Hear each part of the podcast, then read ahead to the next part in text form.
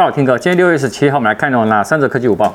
本影片由杰生通信赞助播出。华硕在日前已经宣布了，七月五号要发表新一代的电竞手机 ROG Phone 六的全系列。那早早呢，已经先自曝说，它是采用高通 S 八 Plus Gen One 的这一颗处理器以外呢，啊最近的官方呢，跟很多坊间有很多爆料，说这次的荧幕更新率呢会达到一百六十五赫兹，然后呢，那个快充的速度呢会跟前一代是相同的。那它没有意外的话，会搭载三星的 M OLED 的面板，然后将更新率的从一百四十四赫兹呢变成一百六十五赫兹，那目跟目前呢最高的红魔七的系列可以打平。那从华硕的那个宣传的图片来看，ROG Phone 6会延续前代，维持呢呃无打洞、无水滴的完整的荧幕的设计。那最近呢，它也在大陆获得两款的手机的认证哦。那这两款手机就有可能就是 ROG Phone 6跟 ROG Phone 6 Pro。那从这资料显示，有说哎，它的充电的最高可以支援到六十五瓦充电，跟前一代相同。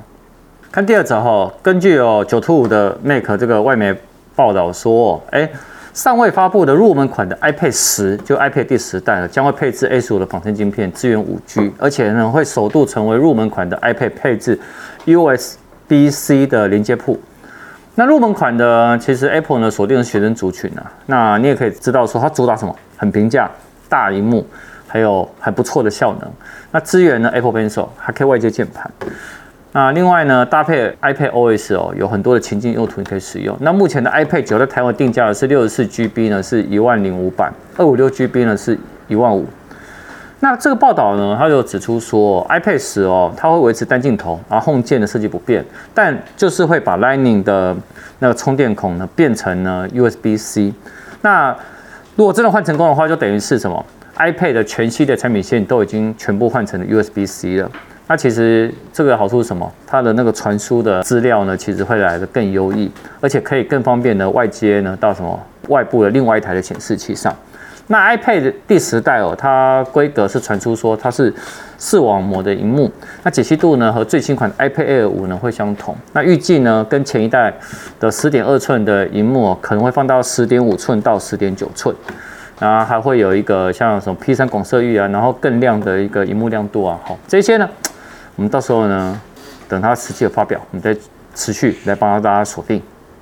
看第三者之前啊，看一下捷胜通信六月十六到六月十九，他们有个六一八的年终庆。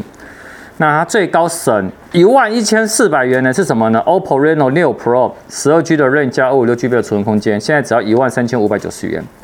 那以苹果来讲呢，我看一下苹果哦，省三千零一十块钱，就 iPhone 十三一二八 G，现在只要两万两千八百九十元。那我们刚才讲了 iPad 嘛，对不对？iPad Pro 第三代十一寸 WiFi 版，一百二十八 G 的容量，省两千一百一十元，现在只要两万两千七百九十元。好，那其他的部分你可以到捷升通讯去看哦。好吗？看第三者哈，那个知名爆料人哦，他就说新一代的 iPhone 十四 Pro 它的 A 十六的那个处理器啊，它的效能有可能会有十五趴的提升。那 GPU 的提升幅度呢，也预计差不多。它可能制成跟 A 十六受限于台积电的那个晶圆的产量节奏，预计呢会使用四奈米的制成，那或是呢第二代的升级版的五纳米的制程也有关系。那这个消息就说出来以后呢，就是说，哎，A 十六的它的跑分呢跟效能展现的点呢，像是这个规格升级的 LPDDR5 的这个记忆体，那在安兔兔跑分呢相比下来呢，哎会跟 A 十五比较起来会有七点四趴的升级幅度。那这个呢，其实就是说，哎，是因为呢那个记忆体的改善啊。那作为这个对比，你可以看到前一阵子呢，苹果还刚发表 M2 的自家的晶片，跟前一代的 M1 的比较呢，会有十八趴的 CPU 的提升，三十五趴的 GPU 的提升。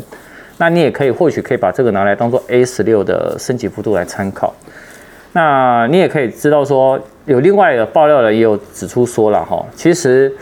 呃，它这一次呢，不是只有处理器啊，那另外的部分呢，它在电力呢也会续航增加两个小时，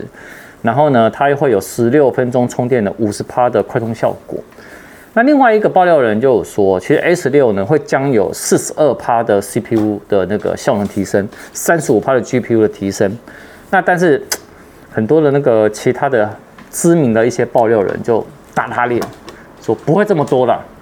我们到时候呢？什么时候见正章？九月就可以见正章了。那一样，今天晚上，今天礼拜五，今天晚上没有影片，今天晚上有秀词，小时拍的秀词，大家也去支持一下哦。那我们就下周见喽。